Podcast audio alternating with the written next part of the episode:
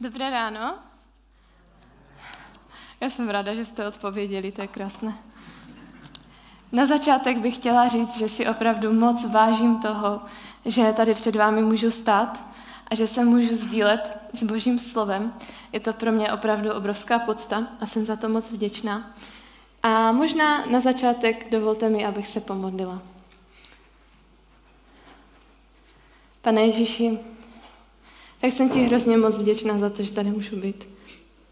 Pane, tak eh, tě moc prosím, aby si k nám dneska mluvil, aby si nás proměňoval tvým slovem, abychom nezůstali stejní, ale abychom byli proměněni tebou.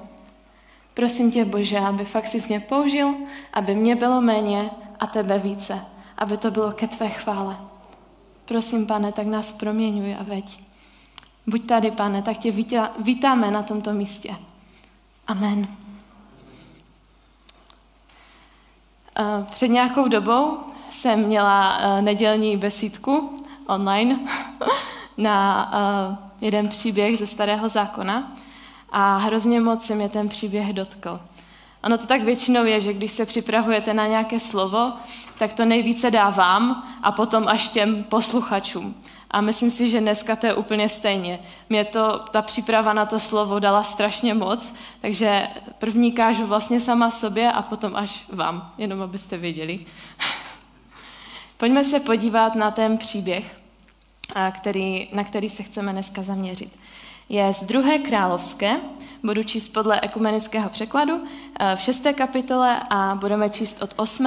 do 23. verše. Kdykoliv se aramejský král chystal do boje proti Izraeli, radíval se se svými služebníky. Můj tábor bude na tom a tom místě. Muž boží však izraelskému králi vždycky vzkazoval. Dej si pozor a netáhni tímto místem, protože tam táboří aramejci. Izraelský král posílal zvědy na místo, kterému muž boží označil a před nímž ho varoval, aby se tam měl na pozoru. Stalo se tak nejednou nebo dvakrát. Jinými slovy, stalo se tak několikrát. Ta věc pobouřila mysl aramejského krále. Svolal své služebníky a řekl jim, proč mi neoznámíte, kdo z našich donáší izraelskému králi? Jeden z jeho služebníků řekl, nikoli králi můj pane, je to prorok Elíša, který je v Izraeli. Ten oznamuje izraelskému králi i ta slova, která vyslovíš ve své ložnici. On poručil, jděte zjistit, kde je a já ho dám zajmout. Oznámili mu, hle, je v Doltanu. Poslal tam koně a vozy a silný oddíl vojska. Přitáhli v noci a oblehli město. Za časného jítra vstanul sluha muže božího, vyšel ven a hle, Vojsko s koní a vozy obkličovalo město. Mládenec Elíšovi řekl, běda, můj pane, co teď budeme dělat? Odvětil, neboj se, protože s námi je jich víc než s nimi. Potom se Elíša modlil, hospodine, otevři mu prosím oči, aby viděl. Tu hospodin otevřel mládenci oči a on uviděl horu plnou koní a ohnivých vozů okolo Elíši. Když se k němu aramejci začali stahovat, modlil se Elíša k hospodinu. Raň tento pronárod zaslepeností. I ranil je zaslepeností podle Elíšova slova. Elíša jim řekl, to není ta cesta ani to město, pojďte za mnou, dovedu vás k muži, kterého hledáte. A dovedl je do Samaří. Sotva vstoupili do Samaří, Eliša řekl, hospodine, otevři jim oči, ať vidí. Hospodin jim otevřel oči a spatřili, že jsou uprostřed Samaří. Když je uviděl izraelský král, řekl Elíšovi, můj otče, mám je dát pobít? Řekl mu, nepobíjej, což si je zajal svým mečem a lukem, abys je pobil? Předložím chléb a vodu, ať jedí a pijí. Pať ať, pak ať jdou ke svému pánu. Připravil jim tedy velkou hostinu. Když se najedli a napili, propustil je a oni odešli ke svému pánu. A aramejské hordy už nikdy nevpadly do izraelské země. Tak to je dnešní příběh. Já nevím, jestli si to dokážete představit, ten příběh, ale většinou, když eh, něco čtu nebo tak, tak to vidím prostě jako film před očima a tohle je fakt hustý film. Jako fakt dost. Mně se to hrozně moc dotklo, když jsem o tom mluvila. A tak pojďme se trošku podívat na to, eh, jaká byla situace v Izraeli, abychom se trošku dostali do toho kontextu té doby. Když se vrátíme o několik let zpátky, tak vlastně po smrti krále Šalamouna se hebrejský národ rozdělil na dvě království. Poprosím o obrázek. Ano, krásné, děkuji. Rozdělilo se to na severní a jižní království. Severní to je vlastně Izrael s hlavním městem Samařím, tam se odehrává ten náš dnešní příběh. A potom Jižní království, neboli Judsko s hlavním městem Jeruzalémem. Eh, v Izraeli v té době toho příběhu vládl král Joram. A to byl syn od Achaba a Jezábel. Já si myslím, že vám ty jména určitě něco říkají. I nevěřící lidé asi znají ten pojem Jezábel. Když se o někom řekne, že to je Jezábel, tak to není moc hezké. To rozhodně není jako nějaká zbožná žena. Řekla bych, že to je pravý opak. A tady ten král Joram byl právě jejich syn. A o něm je v Biblii napsané v 2. královské 3.2, že činil to, co je zlé v očích hospodina, i když netolik jako jeho otec a matka. Takové zajímavé docela. Takže bychom mohli říct, že on nebyl celé při hospodinu, nešel tak úplně za Bohem, ale našlo se pár věcí, které udělal dobře. Třeba v tom našem dnešním příběhu se zachoval docela dobře. Další člověk, který je v tom příběhu, tak je prorok Elíša. A Elíša to byl muž boží.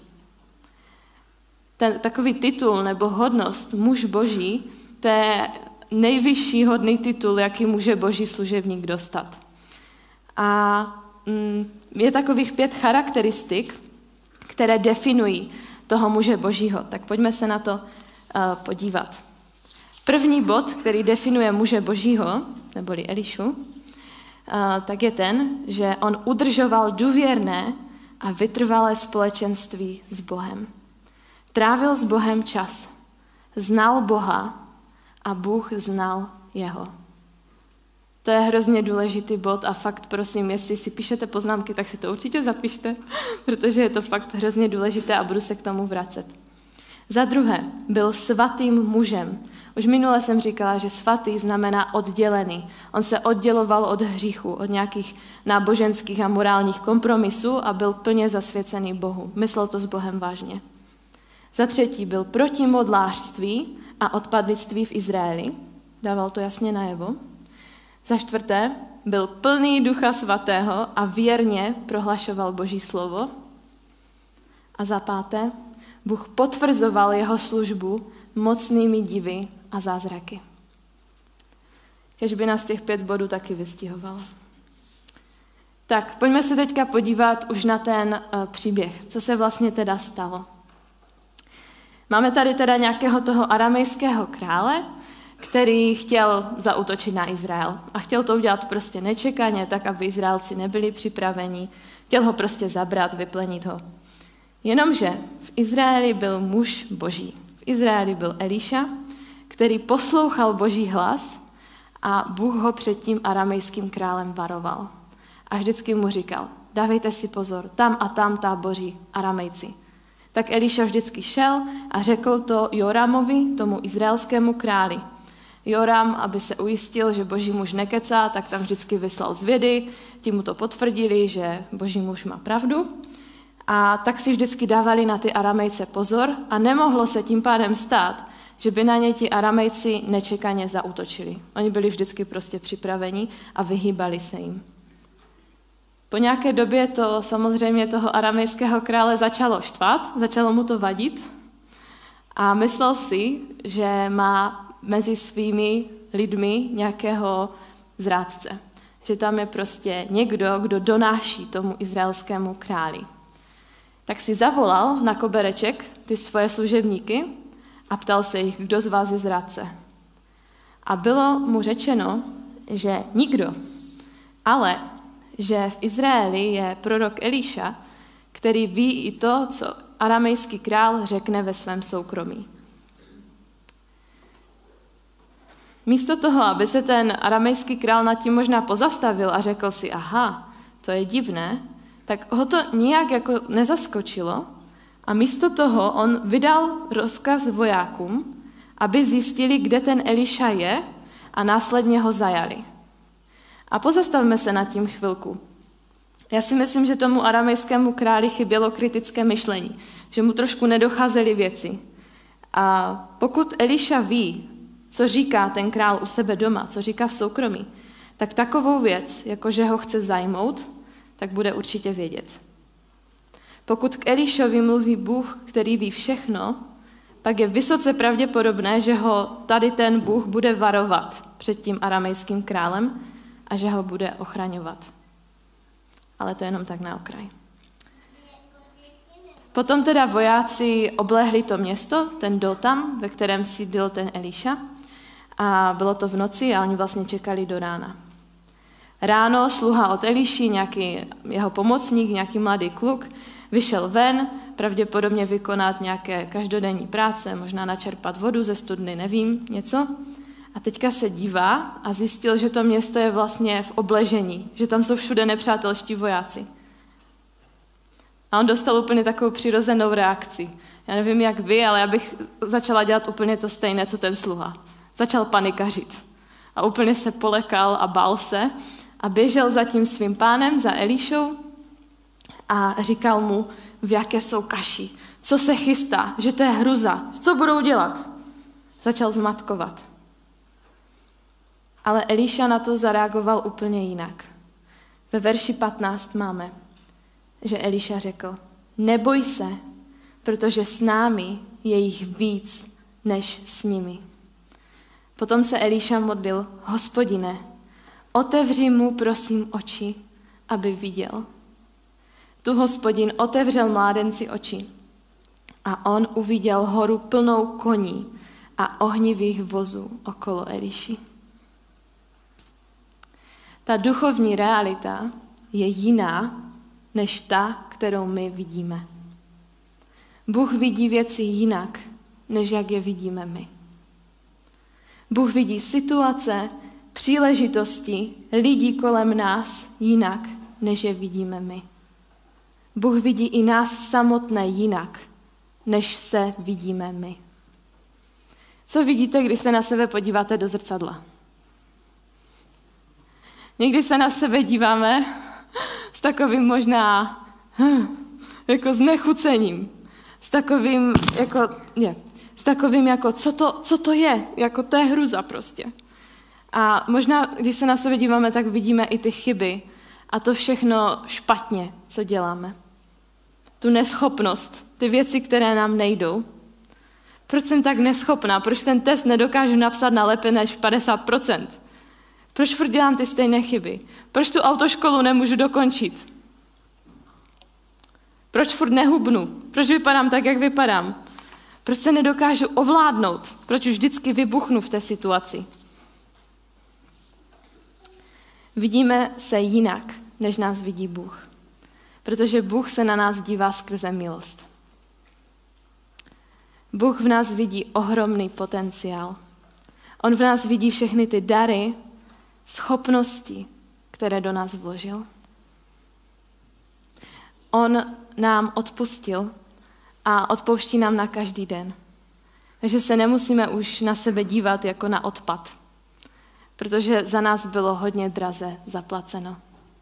Věc má takovou hodnotu, jakou je někdo za ní ochotný zaplatit. A jaká byla zaplacená cena za nás?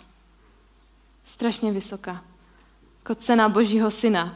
To je hodně velká cena. Máme obrovskou, obrovskou cenu. A i když se nám třeba nedaří a děláme furt ty stejné chyby dokola a dokola, tak eh, Bůh se na nás dívá jako takový ten rodič na to dítě, když se učí chodit. Jak ono leze po čtyřech, potom se zvedne, udělá dva kroky, buchne o zem, zase udělá dva kroky, zase spadne. A ten rodič je takový jako, jo, super, pojď, pojď, ještě, ještě jednou. Možná mu podává i ruku, aby, aby to zvládnul. Ta duchovní realita je jiná, než ta, kterou vidíme. Představme si třeba i Ježíše na kříži. Představte si ten obraz toho člověka, jak vysí na tom kříži. Je zbičovaný, vypadá úplně hrozně, teďka z něho tečou všechny ty tekutiny, on lape po dechu, nemůže se nadechnout. Co to je za obraz? To je, to je hrozné. Co vidíte? Prostě boroka, chudák. A co viděl v tu chvíli Bůh, když se díval na Ježíše?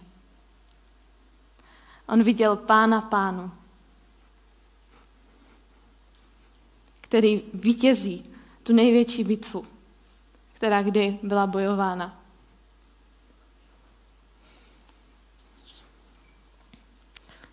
Jako úplně Ježíš zvítězil, až když zemřel, potom stal z mrtvých. Ale já myslím, že rozumíte tomu, co se snažím říct. Bůh vidí jinak, než jak vidíme my. A Bůh má úplně jiné myšlení, úplně jinou moudrost. A teď poprosím verš z prvního listu Korinským 3.19, kde se píše, moudrost tohoto věku je bláznostvím před Bohem, nebo je psáno, nachytá moudré na jejich vychytralost. A jinde, hospodin zná úmysly moudrých a ví, že jsou marné. Já vám doporučuji si přečíst celou tu kapitolu. Ona celá píše o moudrosti, takže získáte takový jako větší pojem.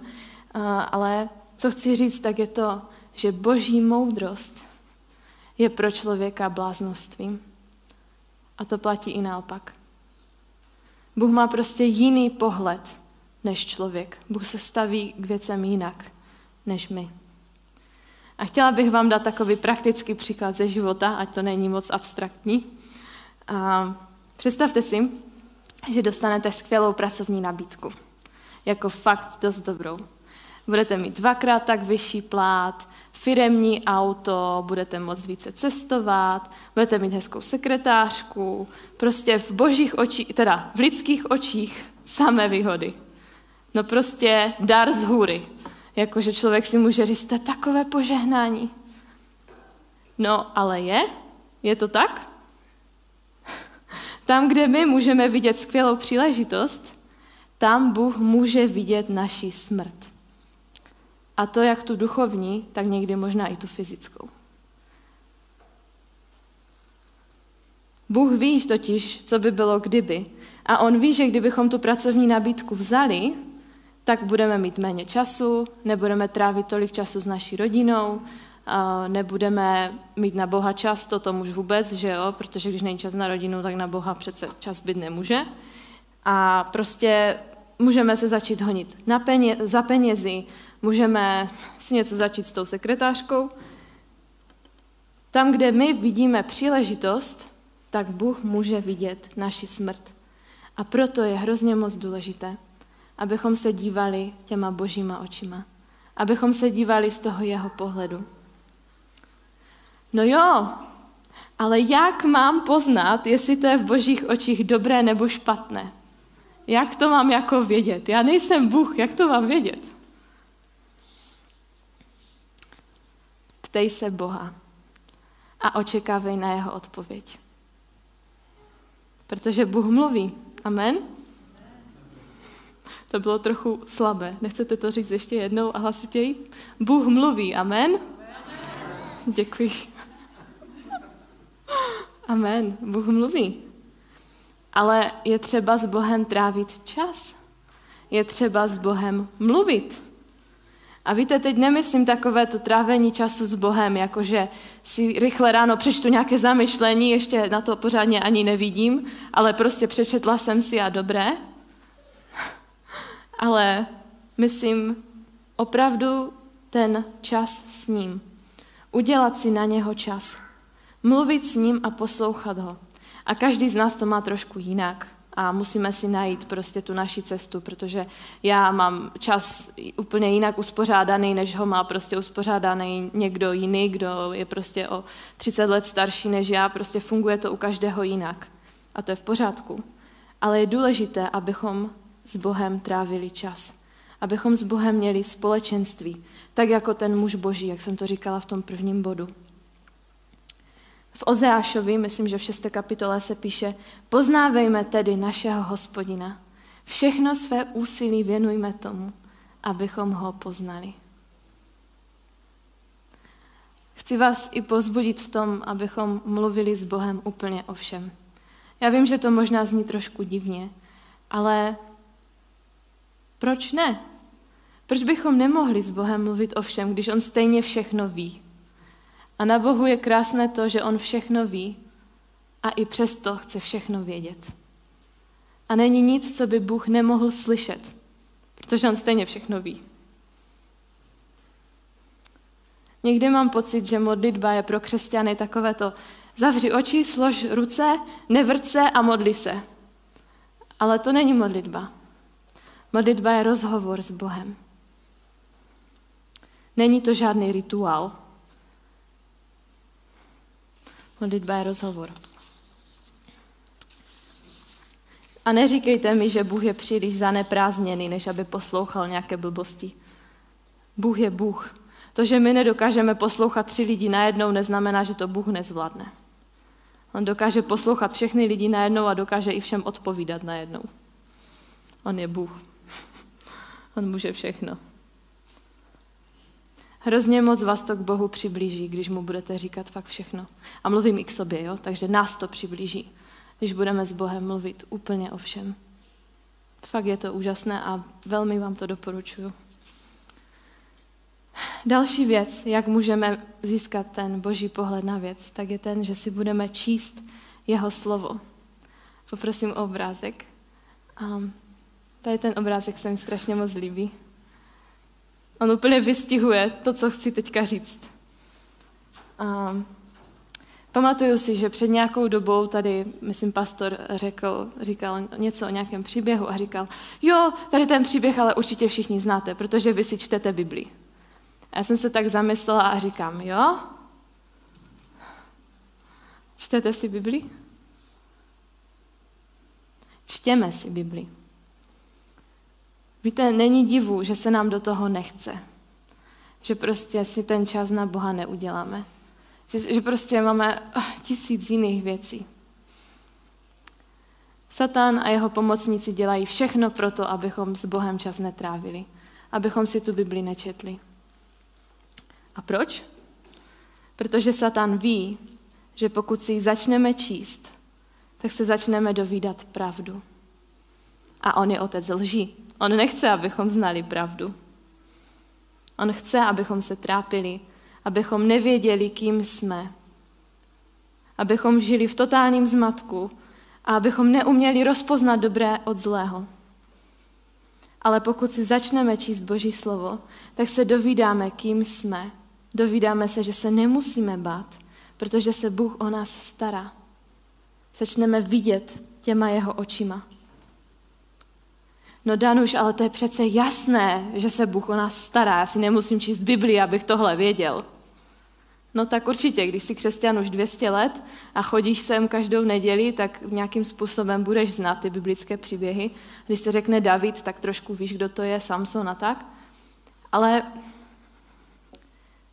Ono jde o to, že opakování je matka moudrosti, to je jedna věc, že když my si Bibli fakt čteme, opakujeme si ty boží pravdy, tak potom je i žijeme.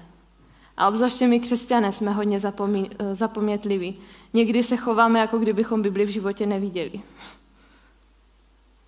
A z vlastní zkušenosti vám můžu říct, že když třeba zrovna nemám nejlepší den, a teďka něco podělám, tady se tohle nedaří, tohle a člověk si fakt připadá jako odpad někdy.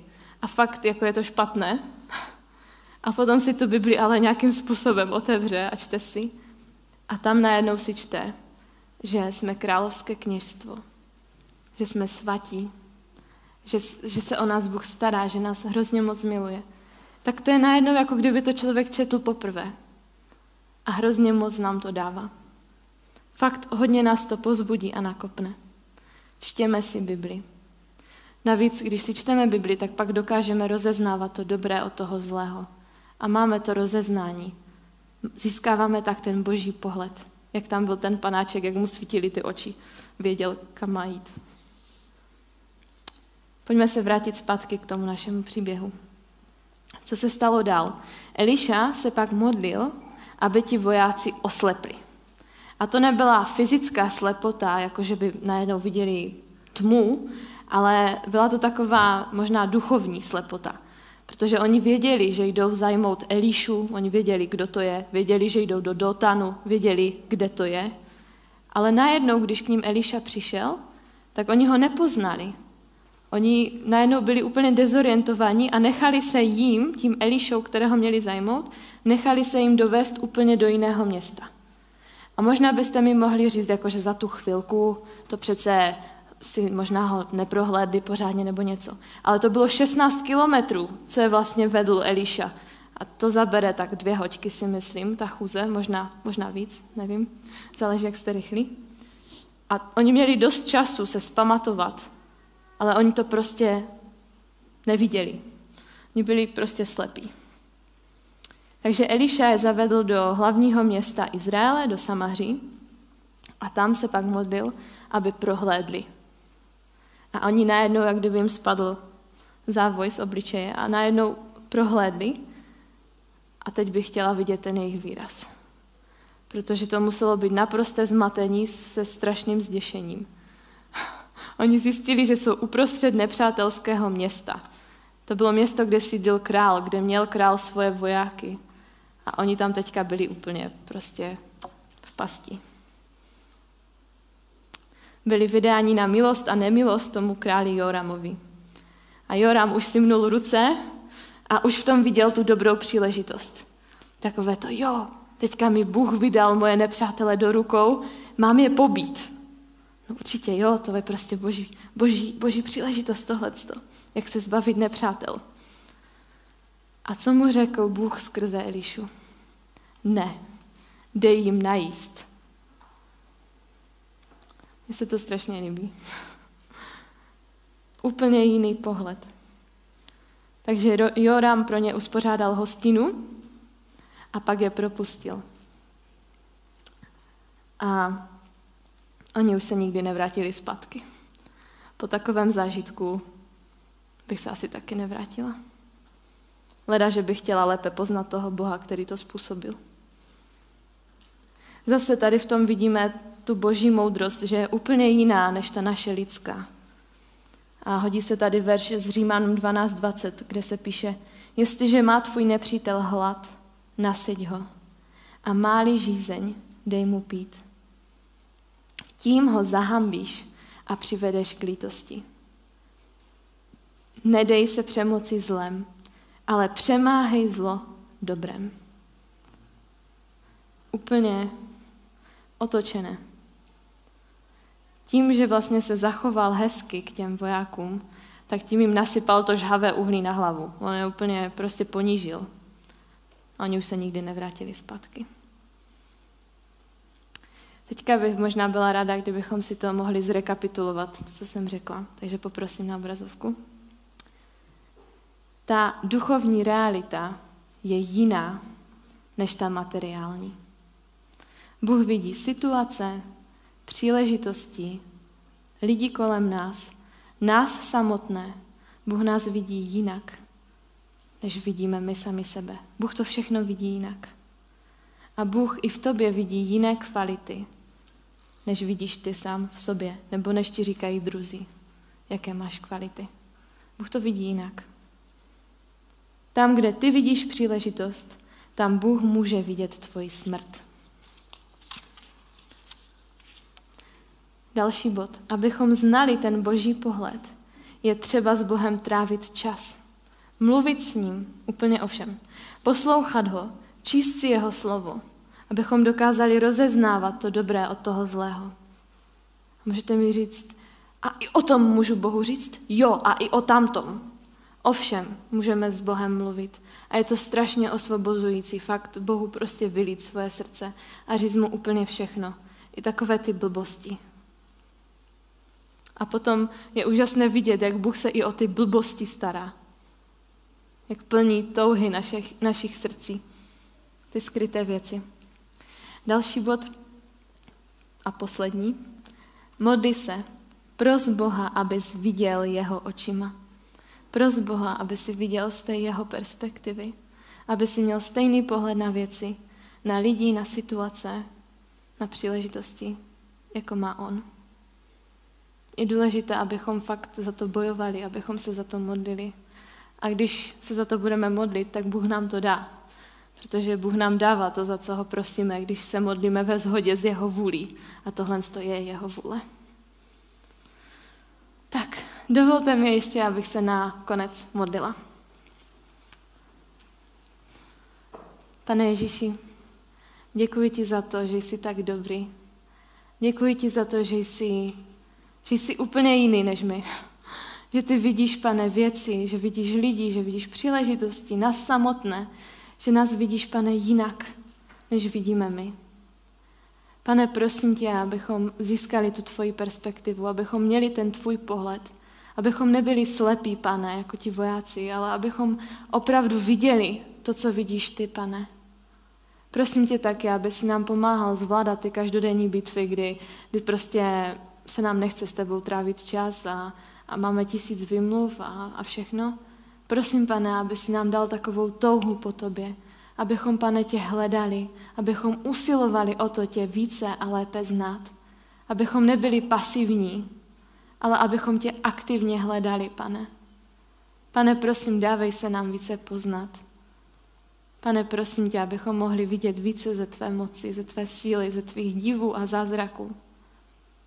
Pane, prosím, abychom nebyli stejní, ale aby si k nám fakt promlouval, aby si nás proměňoval tady tím slovem, abychom nad ním, když nad ním budeme přemýšlet, tak aby fakt, Bože, jsme ho žili. Moc tě o to prosím, pane. A děkuji ti za všechny, kteří to mohli dneska slyšet. Děkuji ti za to, že jsi tak dobrý že jsi v nás, pane. Tak se modlím ve tvém jménu Ježíši. Amen. Tak to je pro dnešek všechno. Mějte krásnou a požehnanou neděli a mějte se hezky.